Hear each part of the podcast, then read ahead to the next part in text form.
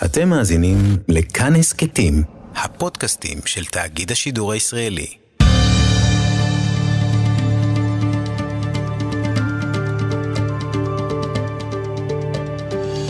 כיוון הרוח עם בני טייטלבוים שלום לכם, מקווים שאתם בטוב. שבע שנים ליווה הראל טובי את נשיא המדינה הקודם, ראובן רובי ריבלין. גם כמה חודשים עם הנשיא יצחק הרצוג. את רובי הוא הכיר ועבד עמו עוד כשהוא היה חבר כנסת ויושב ראש כנסת. שאלנו אותו מה עושה הנשיא כל יום? עם מי הוא נפגש? מדוע בכלל התפקיד הזה חיוני? מה פשר האיבה בין ריבלין לבין נתניהו? הראל טובי, האיש שלחש על אוזנו של ריבלין עשור וחצי, בשיחה גלויה עם כמה תובנות על מדינה, על ממלכה ונאום שבטים אחד. עורך איתי סופרין, אני בני טייטלבאום, אנחנו מיד מתחילים.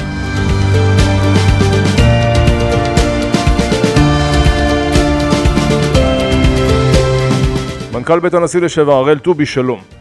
שלום, שלום, לך ולמאזינים. כמה שנים זה היה? אה, יותר משבע שנים. אה, שני נשיאים, אה, ריבלין במשך שבע שנים והרצוג עוד מספר חודשים. גם נותן הזדמנות גדולה לראות פרספקטיבה. כל נשיא מביא את הבשורה שלו, כל נשיא מביא את, ה, את סדר היום שלו, ולשרת שני נשיאים בעלי תפיסות ועמדות וגילים שונים, זה באמת מרתק. מה עושים בעצם? אה, קודם כל אה, נשיא מגיע עם זהות, והזהות שהנשיא ריבלין הגיע איתה, אה, או הנעליים, כמו שהוא קרא להם, הנעליים שלי זה החברה הישראלית. אני רוצה, אומר הנשיא ריבלין בתחילת הכהונה שלו, להרים את המבט של החברה הישראלית קדימה, כדי שתראה מה יהיה בגורלה בעוד 20, 30, 40 שנה. ריבלין מציג נתון מדהים, עם מי שמכיר את נאום השבטים, בפתח אותו נאום הוא מציג נתון מדהים, שלפיו החברה הישראלית הופכת להיות חברה של מיעוטים. אה, בכיתות א' בשנת 2020, כבר אנחנו רואים רבע, רבע, רבע, רבע, רבע ממלכתי, רבע ממלכתי דתי, רבע חינוך החרדי העצמאי ורבע החברה הערבית. והמשמעות היא שבעוד 20 ו-30 שנה החברה הישראלית הופכת להיות חברה שאין בה רוב ברור, שאין בה אתוס ברור, שאין בה אה, איזשהו מכנה משותף. מי מכין את החברה הישראלית לאתגר עצום כזה? האם מישהו בממשלה האם מישהו אה, בממלכה מזהה את הפוטנציאל, את הסיכון, את האתגר הזה והופך אותו לסדר יום? זה מה שריבלין עשה. איך זה הולך? הוא נאום השבטים שעוד מעט נצלול לתוך התוכן שלו, הוא מתייעץ עם האנשים סביבו, הוא כותב את זה לבד, תאר לי את התהליך. אה, בוודאי שיש תהליך אה, מסודר אצלו, יש התייעצות, יש מחשבות, יש אה, שאלות שרק הוא יכול לענות עליהן, יש תפקידים שרק הוא יכול למלא כנשיא. האמירה של נאום השבטים היא אמירה אמיצה מאוד, היא אמירה שדורשת מהחברה הישראלית על כל הפלגים ועל כל השבטים שלה גם לשרטט את המשותף וגם לוותר על נימות מסוימות בתוך, ה, בתוך האג'נדה הפרטיקולרית של כל שבט ושבט, לבוא אל החרדים, לבוא אל הערבים, לבוא אל הממלכתי ציוני, לבוא אל הדתיים הלאומיים, זה דברים שנשיא עושה. וזה לא, לא הדבר שעבר חלק, זה דבר שטלטל את החברה, ולא פעם גם גרם לכעסים ולחששות ואפילו לחרדות מצד מנהיגים של ציבורים מסוימים. זה דברים שרק נשיא יכול לעשות. הביקורת הייתה בין השאר על כך שלמשל הוא שם אה, באותה צלחת או באותו חלק של המאזניים את הערבים והחרדים. רבים מהערבים הם שונאי המדינה היהודית, רוב החרדים הם לא שונאי הרעיון, ה, אה, נקרא לזה שיבת ציון.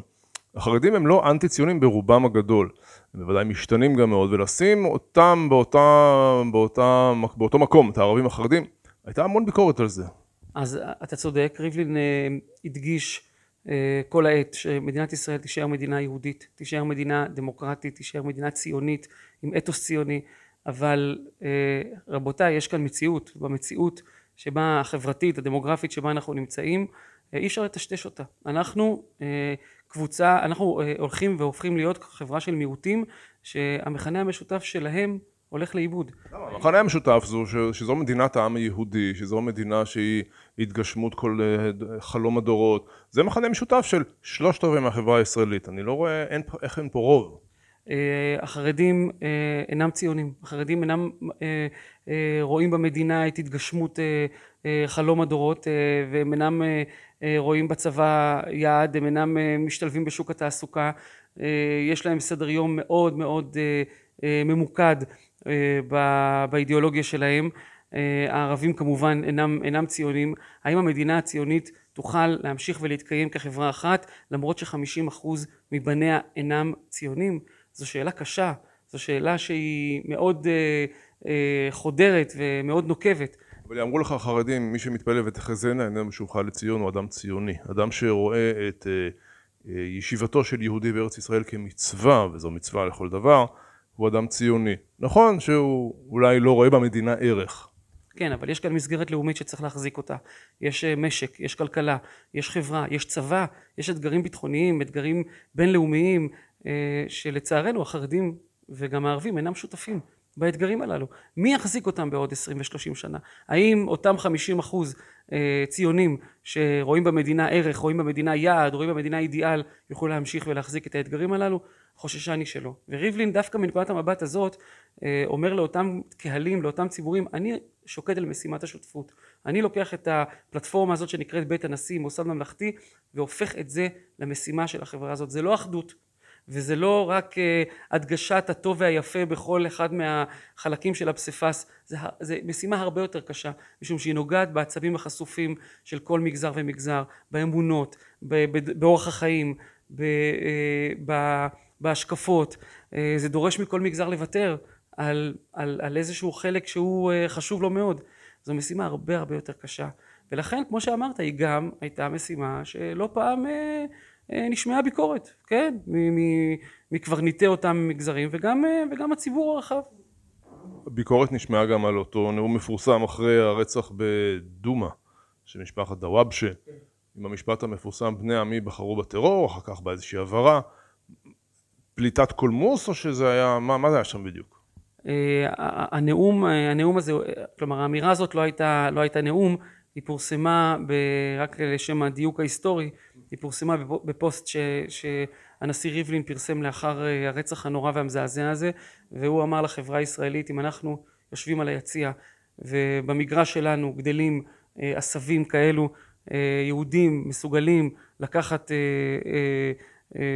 לקחת נפט, לקחת גפרור ולהצית בית על יושביו, לא משנה לאן ולמי הוא שייך, זה דבר שצריך לשים תמרור אזהרה בפני החברה. כמובן שהוא התכוון לאותם אלו שעשו את המעשה, אבל הוא גם, הוא גם מתבטא לא פעם ולא פעמיים שלכולנו יש אשמה אם בתוך החברה שלנו גדלים עשבים כאלו, והאחריות כנשיא, הוא אומר את זה, האחריות היא מוטלת על כולנו. היה פה הטלת כתם על כל החברה בגלל אנשים מתועבים שעשו מה שעשו. אני חושב שהיה פה הפנייה של מבט לטרור שאיננו מבחין בין יהודי לערבי. טרור הוא טרור הוא טרור, לא משנה באיזה חברה הוא, הוא צומח ומתפתח, ובהחלט הייתה פה, הייתה פה אמירה אמיצה שהיא חלק מהמנהיגות שהנשיא ריבלין גילה לאורך הכהונה שלו. אני חושב שמי שמכיר את, את ריבלין, גם מהתפקידים הקודמים, ואתה מכיר אותו בוודאי, בין עוד בכנסת, עוד במערכות ציבוריות אחרות, הוא אדם דעתן, הוא אדם שיש לו השקפה, אדם שיש לו אידיאולוגיה, והוא מביע את האמירות המנהיגותיות שלו גם במחירים של, כן, של פופולריות. זה לא היה המדד היחיד שהנחה את, את, את כהונתו, מדד הפופולריות. כלומר, אם יוצא מחבל מהחברה הערבית, אז כל החברה הערבית היא על ספסל הנאשמים? אני, אני חושב שהדברים הללו נאמרו גם לקברניטי החברה הערבית באופן הכי ברור והכי חד שלהם.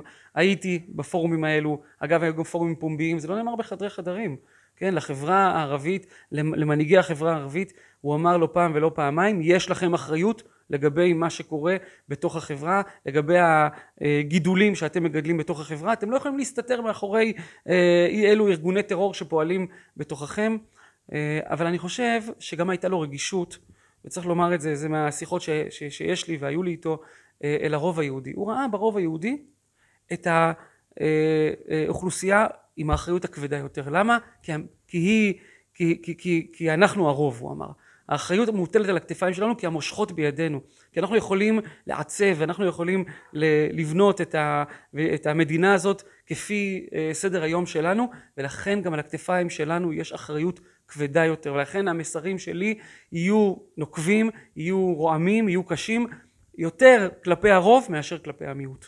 בימין האידיאולוגי רובי הוא נשיא המדינה לשעבר, איש ימין. בימין האידיאולוגיה הייתה לא מעט אכזבה ממנו, מהאמירות, מהקריצה שלו לכיוון שמאל.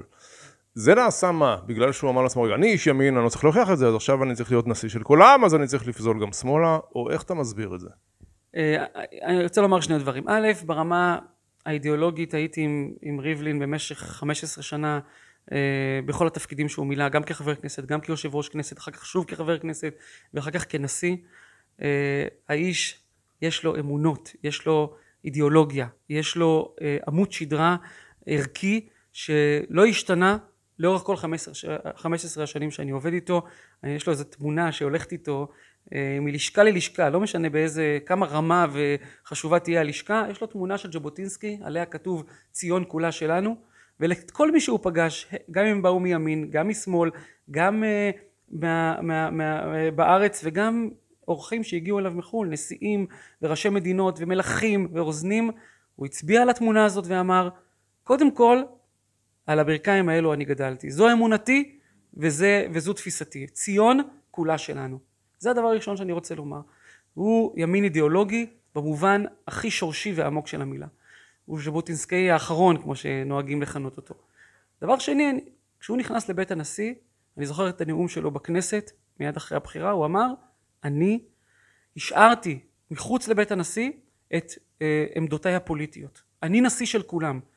ואני חושב שהאמירה הזאת באה קודם כל מתוך כבוד גדול למוסד הנשיאות ומתוך הממלכתיות שטבועה בו, אבל גם מתוך הבנה שבית הנשיא נשען ומעמד הנשיא נשען קודם כל על האמון שהוא מקבל מכל העם.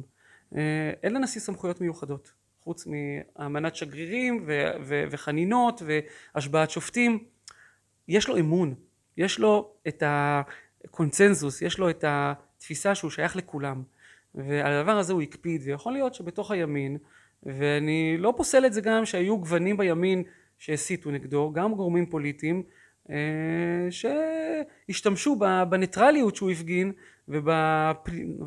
ובקונצנזוסיאליות שהוא הפגין כדי אה, להסית נגדו, כדי לפגוע בו, מסיבותיהם שלהם. הזכרת ביקורת מימין, מאיפה התחילה העוינות בינו לבין ראש הממשלה לשעבר נתניהו? אתה יכול להסביר לנו? מה הפשר? שני אנשים גדלו ביחד בירושלים, רוויזיוניסטים, מכירים כל כך הרבה שנים. מה קרה שם? אה, אני אינני אה, בקיא בשורשים של זה, משום שאני התחלתי לעבוד עם ריבלין הרבה אחרי שההיכרות בינו לבין נתניהו התחילה. אה, אני יכול לומר לך שזו היכרות שהולכת מאז שנתניהו נולד, כי המשפחות הן משפחות. רובי היה בברית של ביבי. בדיוק, אתה יודע את זה משיחותיך עימו, נכון? עוד כשהוא היה בכנסת. אבל אני חושב ש, שיש פה גם איזשהו שוני מובנה בפוזיציות, הוא נשיא, הוא ראש ממשלה, הוא מופקד על המה, הוא גורם פוליטי והוא גורם שנמצא מעל הפוליטיקה.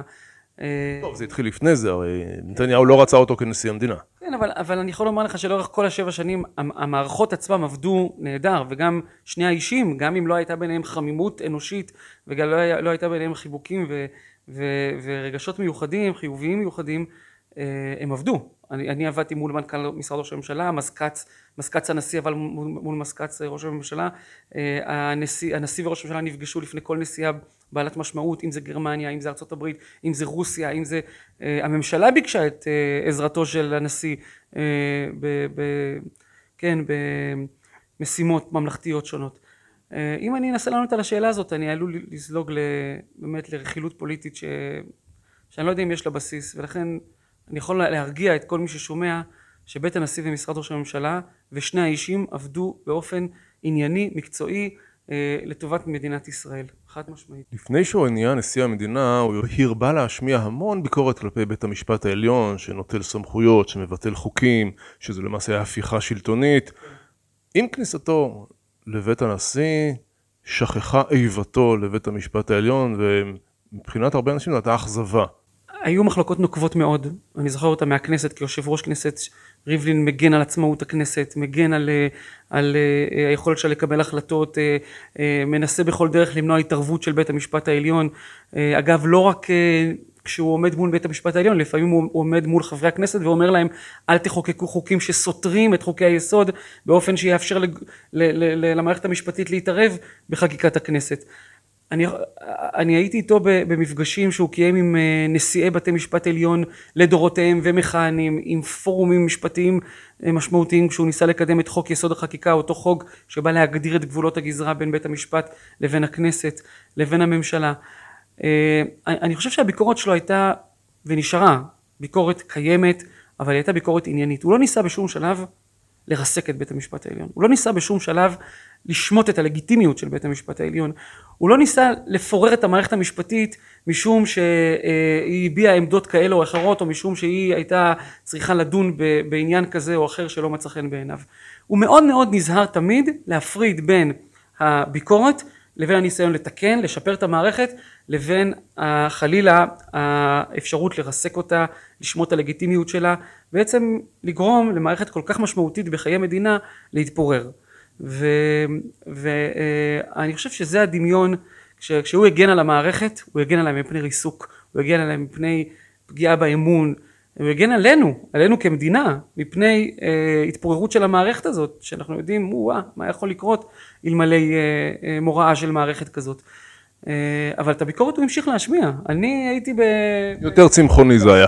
בהשבעת שופטים שהוא ממשיך ומטיף לחקיקת חוק יסוד החקיקה, לקביעת הגבולות בין בית המשפט לבין הכנסת, הוא עושה את זה מול נשיאי בית המשפט העליון, הוא עושה את זה מול שרי המשפטים, הוא עושה את זה מול השופטים, פרחי השיפוט הצעירים שיושבים מולו ומקבלים את, את, את ההרשאה לעלות על כס השיפוט. כלומר, הביקורת נשארה, אני, יכול להיות שהאווירה הציבורית והאוויר, וה, והמתקפות שהמערכת ספגה, כן, גרמו לו לחשש הגדול שאנחנו שופכים את התינוק עם המים.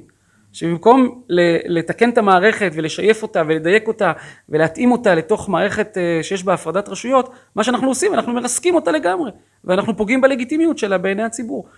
ואם אני צריך להסביר למה הווליום של זה ירד והווליום של זה עלה, אז אני, אני חושב שזה בא מתוך חשש גדול, אם זה אכן נכון, או זה לא נשמע מספיק, אני חושב שהחשש שלו הגדול היה שמרסקים את המערכת לגמרי, שאנחנו מאבדים אחד מהאדנים הכי משמעותיים שלנו כמדינה, שזו המערכת המשפטית. תאר לי יום שגרתי בבית הנשיא. או, זה יום מאוד מגוון, אני חייב לומר. אה, זה יום שיש בו גם אה, רגל מנהלית, יושבים עם הנשיא, דנים איתו בסדר היום שלו, מכינים אותו לקראת המופעים שיש לו, אה, זה יכול לדלג משם לראיון שהנשיא אה, מקיים עם איזשהו אה, עיתון זר לקראת ביקור ממלכתי שהוא עושה שם, משם לארח אישיות בינלאומית, יכול להיות אחר כך מפגש עם ניצולי שואה או עם הקהילה הארמנית לציון מאה שנים לרצח העם הארמני, יכול להיות, הוא יכול לארח אצלו פתאום, כן, אחרי צהריים איזשהו אירוע מצטיינים, אירוע הוקרה, ריבלין עצמו אני חייב לומר לא נפרד מהכנסת לגמרי, הוא מאוד אהב את ועדת הכספים למשל, הוא מאוד אהב את, ה, את הדיונים האקזקוטיביים, הוא מאוד אהב לצלול לפרטים, ולא פעם היית מוצא אצלו פורומים של חברי כנסת, של אה, ראשי רשויות, של אה, עמך בית ישראל, שבאו לדבר על נושא אקוטי מבחינתם, למשל הוויכוח שקיים בין בית ג'אן לבין אה, קק"ל לבין מינהל התכנון על הקרקעות של, אה, על, על הבנייה של, ה, של החברה הדרוזית בערים שלה, כן, האופק, הגידול הטבעי שלהם. אה, הרבה נושאים שהם נחבאים מהעין הישראלית, הם לא תופסים נפח בפן התקשורתי, אבל יש להם מבחינתו יש להם מבחינתו חשיבות מאוד גדולה לשלמות החברה, אם זה הדרוזים, אם זה הבדואים, אם זה אה, אה, שחקנים חברתיים אחרים, הוא היה משקיע בזה הרבה, הוא, הוא הקים תוכנית שנקראת תקווה ישראלית, שהמטרה שלה הייתה לבסס שותפות בחינוך, באקדמיה, בתעסוקה, בשלטון מקומי, הוא ראה במערכות האלו, המערכות שעליהן נשענת המדינה, שאם אתה מצליח לייצר תרבות של שותפות בתוך המערכות האלו, אתה מצליח לחנך את הדור הבא אה, למכנה משותף אה, שיכול להחזיק את החברה הישראלית המפוצלת, המסוכסכת, הקרועה, השבטית, כן, כחברה אחת, כמדינה אחת. במהלך הכהונה שלו, רעייתו נחמה נפטרה. ימים קשים, אני מניח, בבית הנשיא. קו פרשת מים. אני אומר לך את זה ויש לי צמרמורת, כי התחושות חוזרות. אה, נחמה, נחמה ריבלין, לאחר באמת שנים ארוכות של מחלת ריאה, אה, הסכימה ל... אני זוכר את ההתלבטויות ואת הדילמות, אה, הייתי שותף בחלקן, הסכימה לעבור ניתוח להשתלת ריאה, עם כל הסיכונים הכרוכים בכך. והיא הלכה מספר פעמים לבדוק האם ישנו תורם רלוונטי. ולבסוף נמצא תורם והיא נכנסה לניתוח והיא לא יצאה ממנו. אה, ואתם המאזינים, אתה, אני זוכר את התקוות, אני זוכר את ה... לצד החששות, אני זוכר את האמונה, את האופטימיות שאנחנו עולים על מסלול חדש אה, והכל התבדה והכל אה, נכזב ובאמת באותה, באותם שנים מיד אחר כך זה מאוד השפיע גם עליו ברמה האישית. הוא היה, הוא היה יוצא מהדירה, מדירת הנשיא, כן, בקומה השלישית, אני זוכר בבוקר, הוא היה עוד מדבר איתה, מספר לה סיפור, ואחר כך בצהריים הוא היה חוזר לאכול את הצהריים וממשיך מאותה נקודה שבה היה להם קשר עמוק, קשר חזק, קשר באמת אה, חברי שבלעדיו אין, וה, וה, ולכתה גרם לו ברמה האישית באמת ל, ל, ל, לקושי גדול, אבל אני לא חושב שהציבור הבחין בזה בתפקוד הממלכתי שלו, נקרא לזה ככה. נכון? אה, נחמה הטביע חותם מאוד משמעותי על הבית, גם, אה, גם אה, בילדים מאוכלוסיות בסיכון, גם אומנים צעירים שהיא טיפחה, גם גינה, השתמשה בגינה כדי לייצר גינה קהילתית שאוספת אליה ילדים בסיכון מפסיפס רחב של אוכלוסיות. היא העלתה את המודעות לבעלי מוגבלויות, לתפקוד, כן, תוך כדי תוך כדי מחלה, היא הלכה עם חולל החמצן שלה, אם מי שזוכר, הנסיעות לחו"ל עם בלוני חמצן, היא אמרה, אני חיה, אני מתפקדת, אני למרות הקשיים שלי מתגברת, היא הפכה להיות מודל להשראה להרבה בעלי מוגבלויות ש, שחיפשו את, ה, את, ה, את האישיות להישען עליה כשהם היו צריכים לקבל את ההחלטה אם לקום בבוקר או לא לקום בבוקר, אם להישאר בבית או לצאת החוצה. אותי באופן אישי היא, היא באמת גם חינכה, אותנו, חינכה אותי לקדושת היצירה. בבית הנשיא יצירות, אומנות, והאומנות הייתה, האומנות ישראלית, הייתה ממש בראש מעייניה, והיא הייתה אומרת לי, על היצירה הזאת היא מקבלת יותר מדי שמש, היצירה הזאת אה, לא, לא תלויה במקום אה, אה, בולט מספיק, והיא הטמיעה אצלי את אה, תחושת, אה, בוא נגיד, הקדושה שבה אתה עומד מול יצירה, כן, הזהירות שאתה נוקט בה ויראת הכבוד שכלפיה. זה לא סוד גדול שרבים רבים שואלים למה צריך בכלל את בית הנשיא? מקום אה, נחמד אבל אה, אפשר לבנות שם בנייני מגורים בגינה הגדולה והיפה בלי סמכויות כבר אמרת למה צריך היית שם שבע שנים הראל טובי למה צריך את המקום הזה? אתה מחזיר אותי לשאלה הראשונה. טוב. הייתי לצד ריבלין אה, בשני מרוצים לנשיאות גם ב-2007 כשהוא הפסיד לפרס וגם ב-2014 כשהוא, אה, כשהכנסת בחרה בו לתפקיד. ואני אומר לך, כמו שעון, חצי שנה לפני מתחילה השאלה הציבורית במלוא עוזה, למה צריך את בית הנשיא? למה אפשר לקחת את ה-60-70 מיליון שקל שלו, לחלק אותו לצרכים חברתיים אחרים, לקשישים, לחיילים, לסטודנטים, לתלמידים? אה, כמו שאמרת, נעדר סמכויות, כן? ואני חושב שזו שאלה שאותי באופן אישי ליוותה כשנכנסתי לתפקיד. אה, אני מאוד מאוד רציתי שהשאלה הזאת בתום הכהונה של ריבלין לא תישאל. שיהיה משמעות לקיומו של הבית הזה בחיי חברה שהיא חברה שברירית. שיהיה ברור שחברה ישראלית, מדינת ישראל זקוקה למוסד ממלכתי ששוקד על הענף שעלה, שעליו היא יושבת. כן? ענף מאוד שברירי, ענף מאוד רעוע, וגם לצוות שלי וגם הרוח שקיבלנו מריבלין, אם אנחנו לא עוסקים במשימת השותפות, אין זכות קיום לבית הנשיא. אין זכות קיום לבית הנשיא. כי את כל הסמכויות של בית הנשיא אפשר לחלק, את השגרירים אפשר לתת לשר החוץ, את השופטים אפשר לתת לשר המשפטים, את כל סמכות, אה, אבל יש משהו שאי אפשר להחליף. מוסד ממלכתי שמקבל אמון מכל הציבורים ומכל המגזרים והוא צריך להשתמש בכוח שלו, ביוקרה שלו, באמון העדין שניתן לו, כדי לקדם את מדינת ישראל, את החברה הישראלית בעוד צעד. ואני חושב שהנאום השבטים ש, שריבלין נשא בתחילת הכהונה שלו היה נאום אמיץ, כי קודם כל הוא אמר לחברה הישראלית, רגע, תסתכלו במראה, תראו לאן אנחנו הולכים. אחר כך בואו נדון בשאלה מה אנחנו צריכים לעשות ומי יכול לעשות את זה. ולאורך כל השבע שנים האלו, זו הייתה המשימה.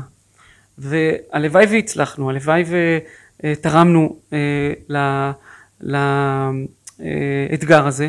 אני חושב שמאז נאום השבטים וגם השיתופי פעולה שבית הנשיא יצר, יש, יש איזושהי הפנמה של האתגר הזה, גם אם אה, הקורונה הגיעה וגם אם אה, היו לנו מערכות בעזה ובצפון, עדיין האתגר הזה הוא נשאר אתגר שאי אפשר לבטל אותו, זה לא נעלם לשום מקום, אנחנו ממשיכים להתפתח דמוגרפית ואנחנו ממשיכים אה, לפתח איזשהו אה, אה, חברה שהיא חברה מעורערת.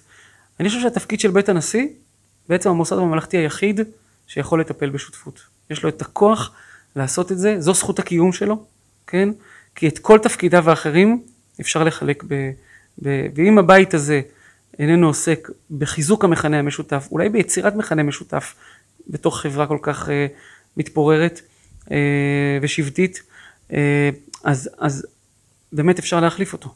אתה יכול לשתף אותנו בתחושות כאשר פעם אחר פעם אין הכרעה פוליטית? עד כמה הוא היה מעורב, הייתה לו הצעה, ניסיונו הפוליטי כמובן אה, עמד לו, היה לעזר כאן, אבל עד כמה היה מודאג מעתידה, מעתידה של המדינה, מהחשש להתפרקות מוחלטת כאן. אנחנו נקלענו למערכות, לארבע מערכות בחירות בשנתיים בתקופת כהונתו של ריבלין. בית הנשיא לא יכול להיות uh, מקום שנפגש עם שאלות פוליטיות בתדירות כזאת.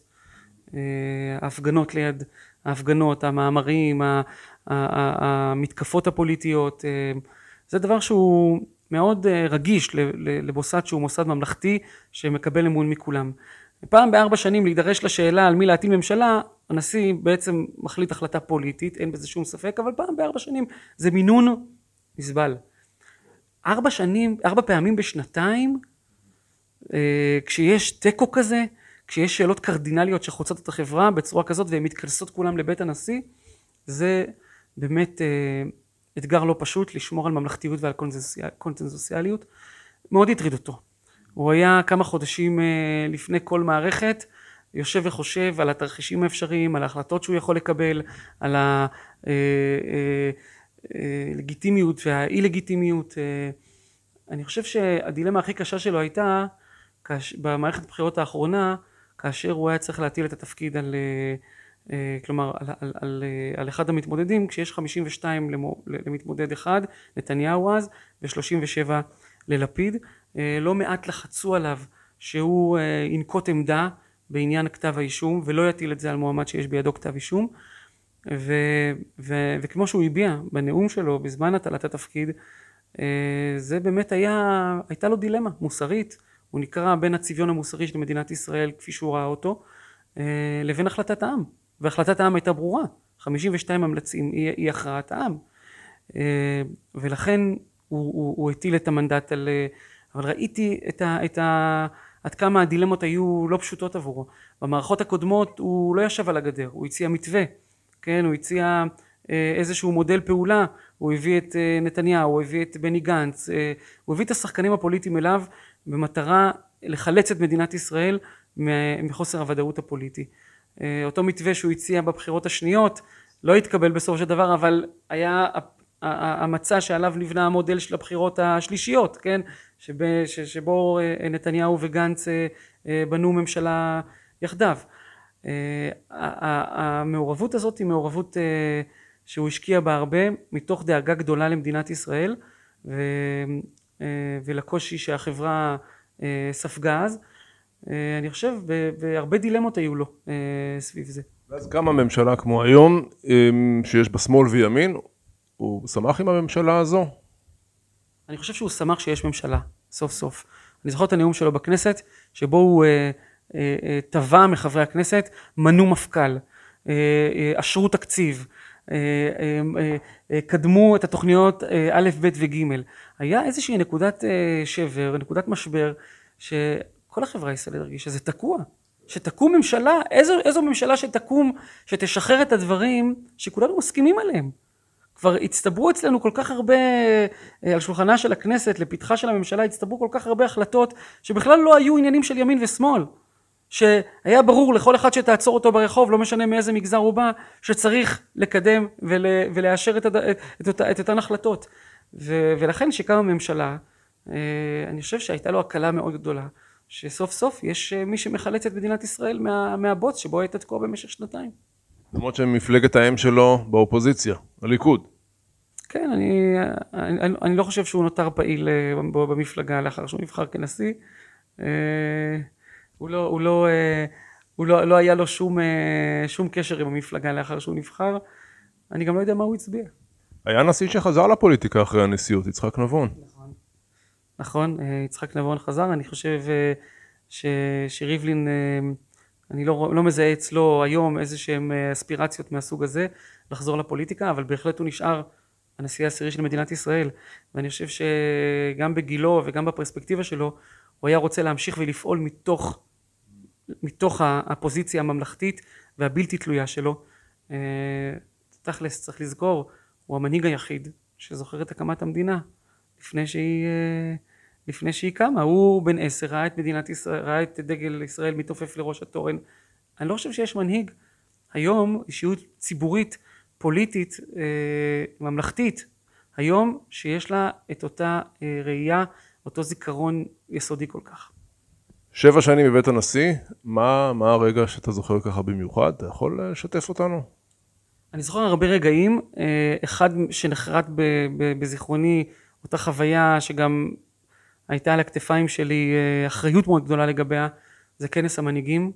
אה, לראשונה בתולדות מדינת ישראל אה, כינס ריבלין 45 מנהיגים של הברית, של רוסיה, של גרמניה, של צרפת, כן, של הולנד, בולגריה, מי לא היה שם, גם נשיאים, גם ראשי ממשלות, גם מלכים, גם נסיכים, הנסיך צ'ארלס הגיע כדי להכריז מלחמה על הכחשת שואה כדי אה, להנציח את זיכרון השואה, כדי להתחייב כל המדינות יחד שלעולם לא עוד, אה, לא רק בחברה הישראלית, לא רק כלפי יהודים, אלא גם בחברות שמהן אה, הם מגיעים.